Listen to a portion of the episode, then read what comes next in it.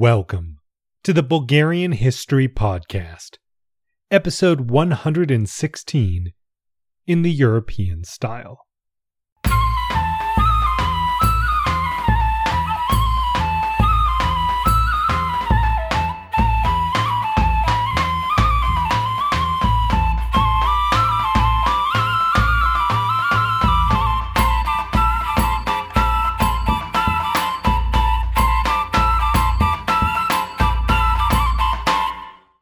First, I want to thank quite a few people. It's been a generous month. So we've had new donations from Rowan Shi, Milena Palova, Anna Gancheva, and Andrei Andreev, as well as to thank new patrons, David Faber and Nikolai Verbanov. So yeah, I don't know how all of you are being so generous with the economic hardships and things that are ravaging people all around the world, but my sincerest thanks to all of you. I really appreciate it. So let's get into it. Last time, we left off at the moment of peace negotiations, just when they were beginning in Paris to see the 3 years of fighting between the Allies and the Ottomans, well, to finish up. The Crimean War had seen hundreds of Bulgarians fight with the Russians or plot against the Ottomans in the hope that it might bring Bulgaria the independence that so many of its more educated and powerful people really craved. Again, I think everyday peasants, some of them without a doubt wanted this, but a lot of them I don't think were very aware of what was kind of going on and were kind of thinking of grand ideas about Bulgarian revival and independence. But, as we know, Russia miscalculated in this war. It could not hold its own against France, Britain, the Ottomans, and Sardinia-Piedmont at once.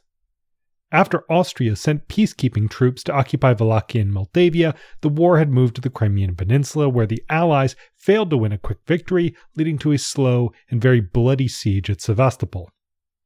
Meanwhile, the Ottomans began taking enormous loans to help fund the war, bringing the state crippling debt and forcing it to allow tax farmers to return to their abusive practices in places like Bulgaria. But some Bulgarians thrived during the wartime by providing food and materiel for that war.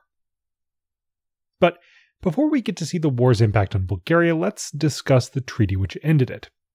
Signed on March the 30th, 1856, the Treaty of Paris was light on territorial changes for reasons that should be clear.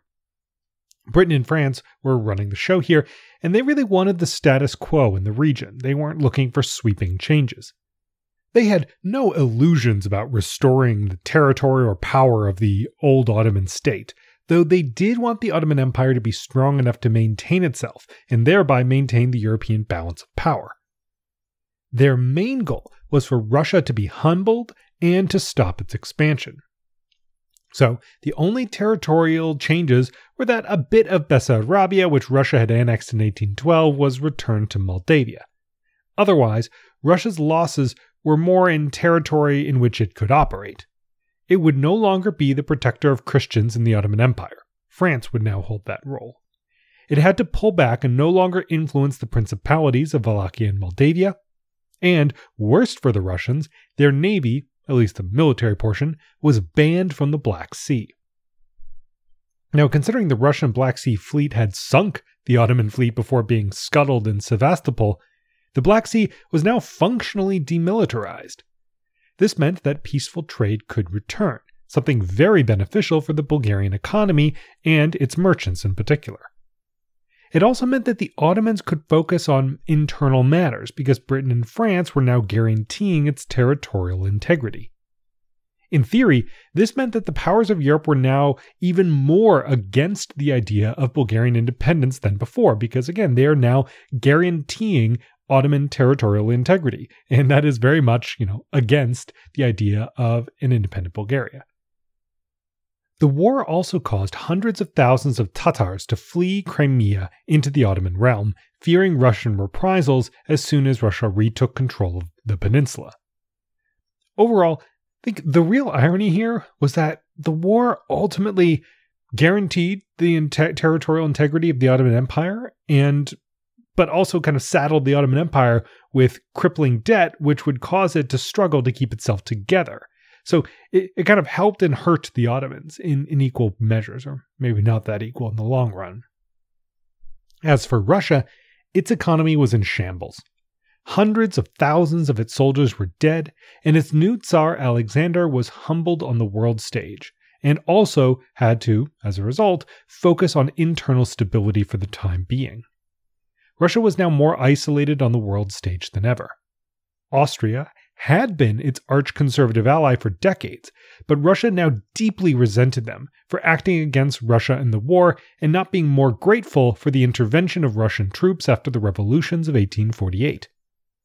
Ironically, this all would actually lead to Austria's even further decline as a power because Austria no longer had that strong ally to help it in the coming wars against France and Prussia. Serbia also gained greater autonomy and independence in this new kind of European status quo. So, overall, the war did create temporary peace and balance in Europe, but effectively did nothing to stop the growing trends of nationalism which were upsetting that order in the Ottoman, Russian, Austrian, German, and Italian lands, and Bulgarian to throw that in there. So, without a doubt, the Crimean War really set the stage for conflicts to follow. And I think it's also important to note that by making Russia weaker, it makes Bulgarians less likely and able to use Russia as a potential kind of benefactor for helping them gain independence, which could be bad because, well, Russia can't help the Bulgarians, but it could also be good because it could also be the kind of kick Bulgarians need to decide, okay, we need to do this on our own. We can't kind of assume or rely on foreign help because, well, foreign help usually doesn't come. You know, time will tell which of those really plays out, but both are definite possibilities. Also, I think it's worth mentioning that like the American Civil War, which was only a few short years from breaking out, the Crimean War is considered kind of the first modern war for a number of reasons. It debuted new technologies like exploding shot, ironclad warships, railways, steamships, and modern medical systems. It also saw public opinion become more important than ever as newspapers and journalists covered the war and reported on it almost in real time, also taking the very first photographs of war most people had ever seen. So suddenly this, previously far-off event war was much closer to people, much more real. And again, that really impacted public opinion, and that public opinion now had a stronger than ever impact on politics. Now, let's get into the war's more specific effects on Bulgarians. I kind of alluded to this before.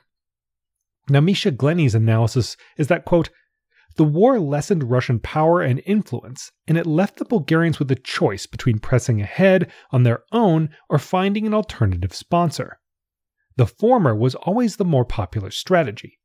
And it was one encouraged by the Hatt-i Hümayun, the porte's declaration of intent issued at the conclusion of the war to further reform of the imperial administration. End quote. So that touches on what I just talked about, that the idea of Bulgarians kind of pressing on their own because Austria has long since declined as a potential benefactor, and now Russia has declined as a potential benefactor. Western powers like France and Britain are no-goes because they're guaranteeing Ottoman internal security. Serbia has repeatedly shown itself very uninterested in really helping. So the Bulgarians are pretty much out of luck. But what about that Hatt-i Hümayun, which Misha Glenny alluded to? Now, this is more commonly called the Ottoman Reform Edict of 1856, and it was another step in the Tanzimat reforms, although one heavily influenced by the British and French. Now, to give you an idea of what it was about, I want to read you its opening paragraph. It stated, quote, the guarantees promised on our part by the Hatt-i Hümayun of Gülhane, and in conformity with the Tanzimat, to all subjects of my empire, without distinction of classes or of religion, for the security of their persons and property and the preservation of their honor are here today conformed and consolidated. The efficacious measures shall be taken in order that they may have their full and entire effect. End quote. Now, overly flowery language aside, in other words, the main goal of this reform edict was to establish a sort of basic civil rights for the empire's subjects. It stated that all Ottoman subjects would have the freedom to worship as they pleased, and that no one could be forced to convert to another religion. It also standardized the responsibilities and salaries for religious figures, including Orthodox officials, hoping to tackle the rampant corruption in the Greek Orthodox Church that we've discussed. I know in previous episodes I've also talked about how, especially in the more modern period, the Ottoman Empire is not very interested in kind of converting its subjects to Islam, mostly because the main thing the Ottoman Empire wants at this point in history is stability, so the empire can continue to exist. And the people running the empire know very well that religious tensions and forced conversions and things is a recipe for revolt, rebellion, chaos, and, the dissolution of the empire. And so I think that's one of the reasons we see that specifically mentioned there. Now, this edict also formally set out new functions for the Ottoman state, more in line with European norms. The central government would now raise money for infrastructure improvements like roads and canals, and the state was also to set up a military and civil education system to be open to kind of more of its citizens, envisioning a kind of public-private partnership to establish more schools. Importantly for non-Muslim subjects, it also set about judicial reforms. While conflicts between Muslims would still be handled by Sharia courts, if any non-Muslim were involved, then a public tribunal would be held to determine the outcome. Finally, the edict allowed for official business and publications to be done in languages other than Ottoman. Now, for Bulgarians aiming at an independent church, the Tanzimat reformers who pushed these changes were potential allies. Misha Glenny writes how, quote, "The Tanzimatçılar supported the movement for an independent Bulgarian church, as this would undermine the Milet system in favor of Osmanlı Çılık. Midhat Pasha, in particular, believed that this policy of divide and rule would weaken the influence of the Orthodox hierarchy on both the Greek and Bulgarian populations, thus strengthening the influence of the administration. He was badly mistaken." End quote. So, to translate those words, right, basically, the Tanzimat supporters and, in favor of Osmanlı Çılık is kind of Ottomanism, an idea of an Ottoman identity that would kind of unify the empire. Right? So in other words, the Bulgarians were seeing these kind of reformers as potential allies. And the reformers also thought that, okay, if we can give, the Greek and Bulgarian populations their own churches, that would kind of weaken the overall power of Orthodoxy. But I think as we know, it would be quite the opposite, because in the current status, in the current situation, the Central Orthodox Church is mostly concerned with preserving its own power and kind of preventing the Bulgarians from enacting their reforms and gaining independence. But once that independence comes, both churches can focus on other things.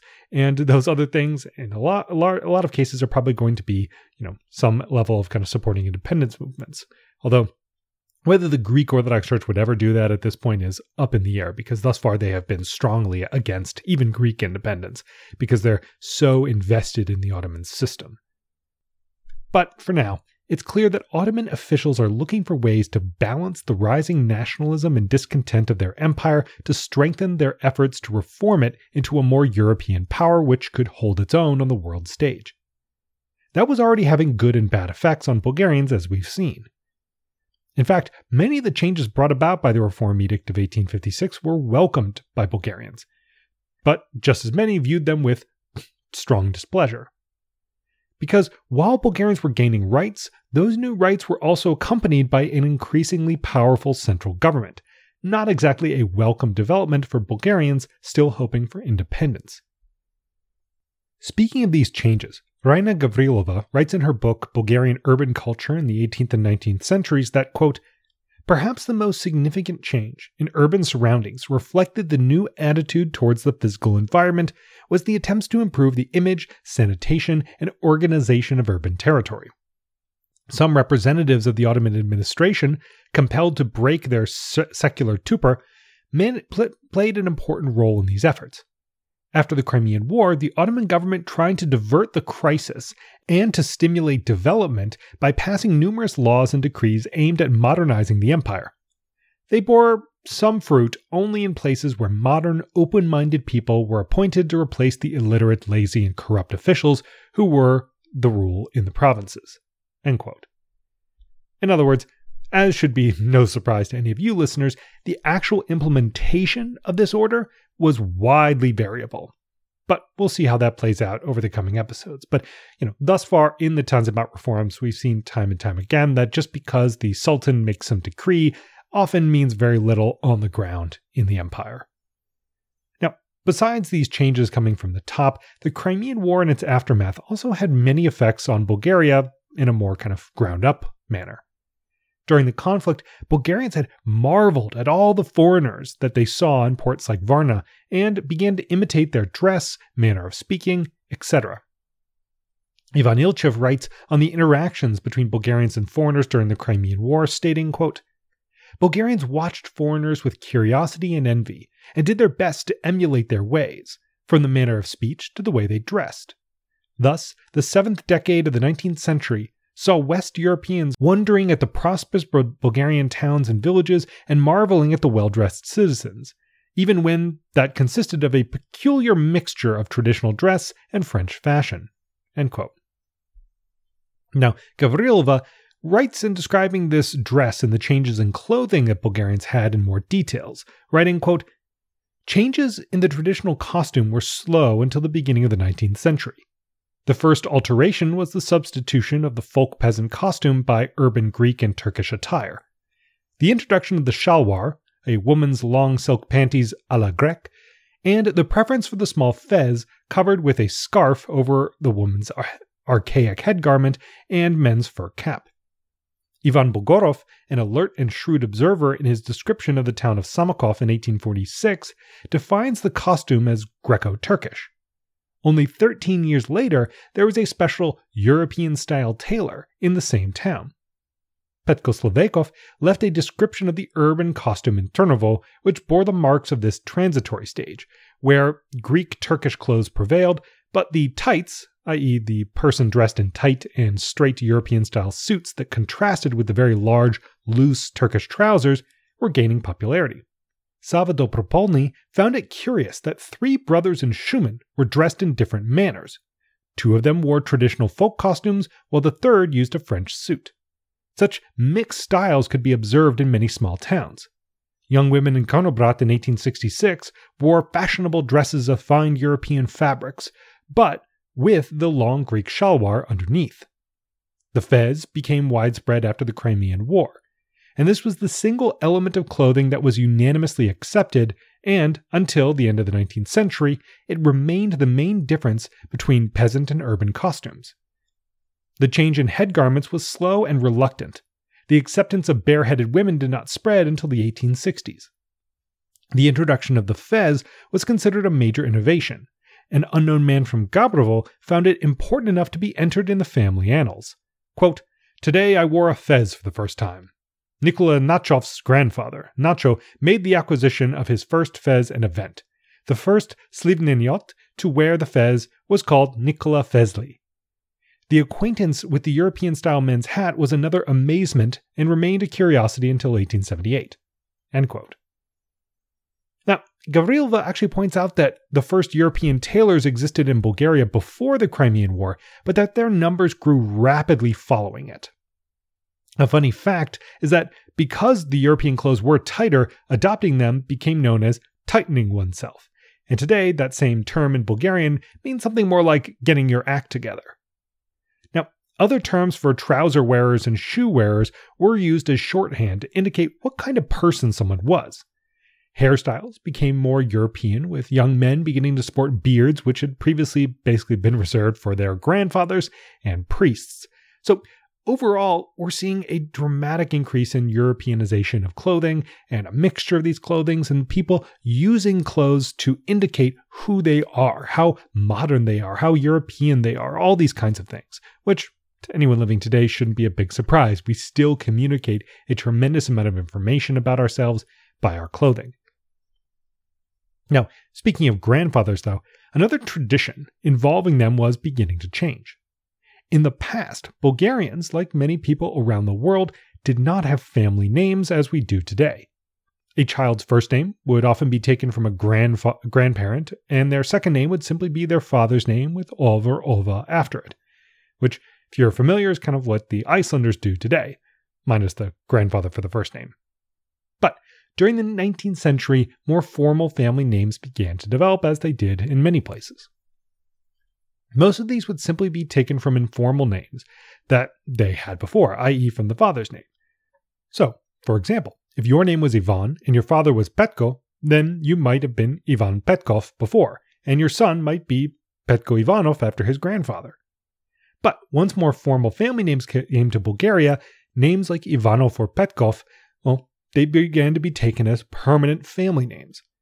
However, that tradition of taking a name from the father also remained, but as a middle name, which is how Bulgarians do it today. Your middle name is your father's name with Ov or Ova at the end, depending on if you're a boy or a girl. Now, in some cases, though, family names were taken from other things, like the Fesli example I mentioned. Another famous case was the soon-to-be Prime Minister Alexander Stambolisky. I always liked the name of the kind of story of his name. Now, his father had been a merchant who traveled to Istanbul very often, and so his fellow villagers called his father Stambolisky as a kind of joke, and it basically stuck and became the family's name. Now, these cultural changes were pushed onwards by the centralizing reforms of the Ottomans and the grassroots work of the countless Bulgarians bringing more education, ideas, and wealth to their homeland. For example, just as the Crimean War was ending, the first Bulgarian reading room, a kind of cultural center, opened in Svistov. In just about 2 decades, another 185 of these rooms would open, leading Bulgarian writer Ivan Vazov to refer to them as Bulgaria's Ministry of Education. Just as important for the quickening development of the Bulgarian national revival was the increasing foreign influences during this period, which we've already alluded to. In addition to more overseas trade bringing European goods like fabric, metal goods, beer, clothing, furniture, and industrial products into Bulgaria's markets, the European powers began to open consulates in cities like Bitola, Ruse, Varna, Burgas, Sofia, and Plovdiv, which served to quicken the expanding European influence in these places. In other words, more and more Bulgarians were wealthy, or at least middle class, and therefore were able to access European products and European ideas. Still, Gavrilova points out that the increasing outwardly European looks of the people and places within Bulgaria didn't necessarily mean that their mindsets were changing as well, particularly for women, writing, quote, "By all measurements, this external civilization was far ahead of the expected intellectual and educational progress, exactly as the critics stated. Still, the new fashion was closely connected to the overall advancement. The spread of education for girls, which was fairly non-existent in the early 19th century, the sprouting of formerly unthinkable women's associations supporting their claims for a place in social life, the first publications by women in newspapers and journals, and the growing number of female teachers who traveled from town to town and earned their wages were all steps towards a new status for women. It gave them enough self-confidence to put on European dresses and walk in the street. Undoubtedly, however, the low living standards and the transplantation of entirely novel external trends on local soil produced many comic, often ludicrous outfits that were ridiculed by male intellectuals." End quote. She goes on to point out that, no surprise here, the older generations were horrified by the new ways of living that were becoming popular amongst young Bulgarians, men and women alike. This older generation believed that the young were now spending lavishly on clothes and were not working as hard as they themselves had. They were aghast that women were becoming more independent and were able to do things like visit coffee houses or even taverns. Shocking. But we've all heard that before, right? The older generation is always like that. And in particular, during this period and quite a long while afterwards, Bulgaria had a strong reputation for being kind of frugal and hardworking people. And so obviously these older folks had a strong sense of that for themselves as well, and were a bit horrified to see that possibly changing slightly. Now, everyday life in Bulgarian towns was also beginning to change as Sunday, as a day of rest, became more widely observed. Now, today we take the weekend as a given, but remember, it was basically a 20th century invention pushed by the labor movement. Gavrilova even points out that towns began to experience life after dark, as instead of rushing to be home, people began to spend social time at reading rooms, associations, and the aforementioned taverns and coffee houses. Music was also changing, as well as many of the refugees fleeing from the failed revolutions of 1848, actually brought European music with them. Gavrilova writes how, quote, a correspondent for the Tsarigradsky Vestnik newspaper was struck by the successful performance of the first European-style school band in 1851. It played from sheets of music and with different instruments, violins, guitars, flutes, clarinets, etc. And it was very difficult music at that. Quadrilles, polkas, muzarkas, chadarshas. European singing also became common practice in schools. Private music and dance courses were initiated. The emigrant Shafran taught European dance in some houses that had become accustomed to soirees and dances. Plovdiv was quick to accept the new fashion, and so were other big cities. Plovdiv was a major center of foreign religious missions, and the Catholic and Protestant proselytes introduced new musical instruments. The Catholic mission had a piano and organized a small orchestra, and Western religious songs. End quote. Now, she goes on to point out that, quote, as showy as these were, these fashionable innovations affected only a fraction of the urban population, especially upper-middle-class citizens. In small towns and remote areas, national folk dances and music were the only and thus preferred music until the end of the century. End quote. In other words, while this new wealth and these new trade products and ideas, all these things coming from Europe were certainly changing Bulgaria, they were also increasing its internal class divisions, economic and cultural. As we'll see, the young people who grew up in this new, exciting, more European environment will discover that their new revolutionary European ideals about national identity and progress didn't mean very much to the poorer and rural majority of the country that they claimed to represent. So, we're going to talk a lot about, changing Bulgarian identities and this growing gap. Thus, overall, in the aftermath of the Crimean War, Bulgaria was changing very quickly, though just what would come of all that change was very much up in the air. And, I'm going to finish it off here. Next time, we'll pick back up with the narrative and see how Bulgarians were more directly reacting to the new geopolitical world that they found themselves in. So, thank you for checking us out. This episode was written and produced by me, Eric Halsey. The theme music was written and performed by Teddy Raven. As always, check out the link below in the episode description to see the kind of accompanying images and timelines and all that stuff for this episode. You can find a Bulgarian language version of the podcast at bghistorypodcast.com. And, thank you for listening.